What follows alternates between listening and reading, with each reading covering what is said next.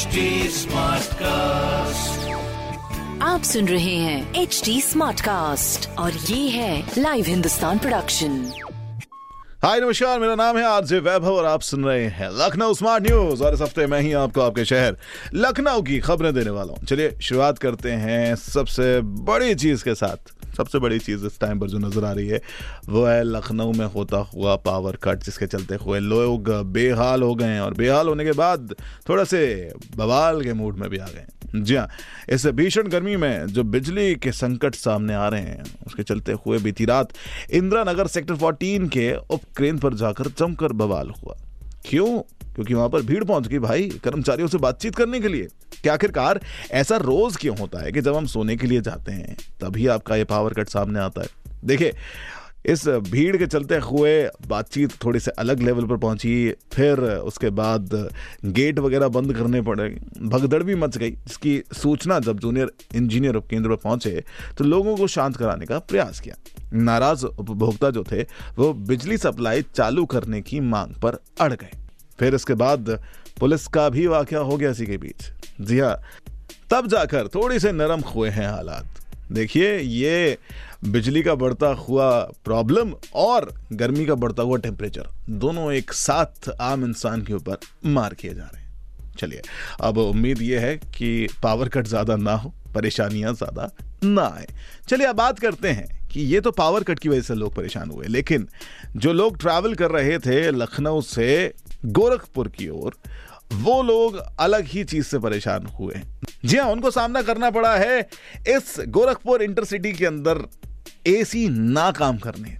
एक अलग कहानी सामने आई जहाँ पूर्वोत्तर रेलवे के लखनऊ जंक्शन से गोरखपुर जाने वाली जो इंटरसिटी है, उसका एसी का जो कूलिंग का सिस्टम था, उससे लोग परेशान रहे। जहाँ बेसिकली इस एसी चेयर का डब्बे के अंदर कूलिंग नहीं हो रही थी, जिसके चलते हुए पहले तो यात्रियों ने टीटीआई से शिकायत की, लेकिन उसके बाद भी कोच में कूलिंग ना होने के बाद उन्होंने सीधा विभाग के कर्मचारियों को मौके पर पहुंचकर घेर लिया और फिर उनसे बातचीत करनी शुरू की। कूलिंग शुरू हुई, उसके बाद फिर जाकर लोग थोड़े से राहत की सांस में आए और फिर करीब आधा घंटे के बाद वो ट्रेन चलना शुरू हुई।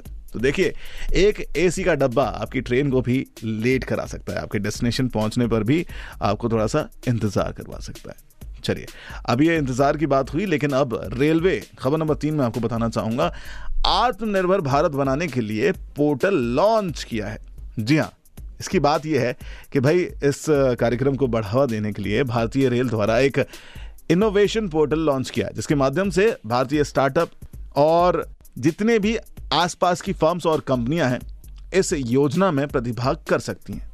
इसमें चुनौतियाँ हैंडवे में सुधार करने की टैंक की स्वच्छता बनाने की फ्रैक्चर रेल की पहचान करने की, इन सबसे निपटने के लिए स्टार्टअप्स और बाकी की संस्थाएँ अपने इनोवेशंस दे सकते हैं, विचार दे सकते हैं, अपनी नीतियाँ जारी कर सकते हैं।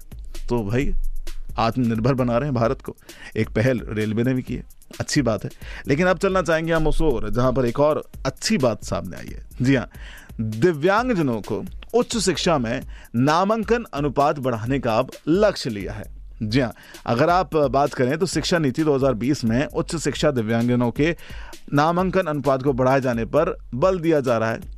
विश्वविद्यालय के कुल 212 छात्रों को रोज़गार दिलाया गया। विश्वविद्यालय के छात्रों को अधिकतम 10 लाख रुपए का वार्षिक पैकेज भी दिया गया। तो ये कुछ ऐसी चीज़ें हैं जहाँ पर फोकस शिफ्ट हुआ है, एंड ये फोकस शिफ्ट होना कहीं ना कहीं समाज के लिए बड़ा अच्छा है। अब बात करते हैं बिजली की एक बार फिर से कि ऊर्जा विभाग ने 900 करोड़ रुपए की अतिरिक्त सब्सिडी की मांग की है। जी हाँ बिल्कुल आपने सही सुना है। प्रदेश के विद्युत उपभोक्ताओं से बिजली दरों को लेकर 21 जून से सुनवाई शुरू होनी है। ठीक है? तो इसके चलते हुए वहाँ पर एक छोटी सी और चीज़ मांग की है जिसमें 2022-2023 की सुनवाई होनी है तो ऊर्जा विभाग के आंकड़ों में 900 करोड़ का अंतर है तो उसकी भी सब्सिडी की बात कर दी गई है। और ये करीब 14,500 करोड़ की हो जाती है।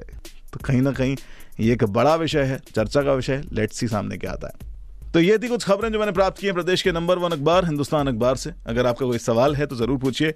Yes we are available on Instagram Facebook and Twitter at the rate H T Smartcast और ऐसे ही पॉडकास्ट आप सुन सकते हैं। W W W dot H T Smartcast dot com पर। मेरा नाम है वैभव।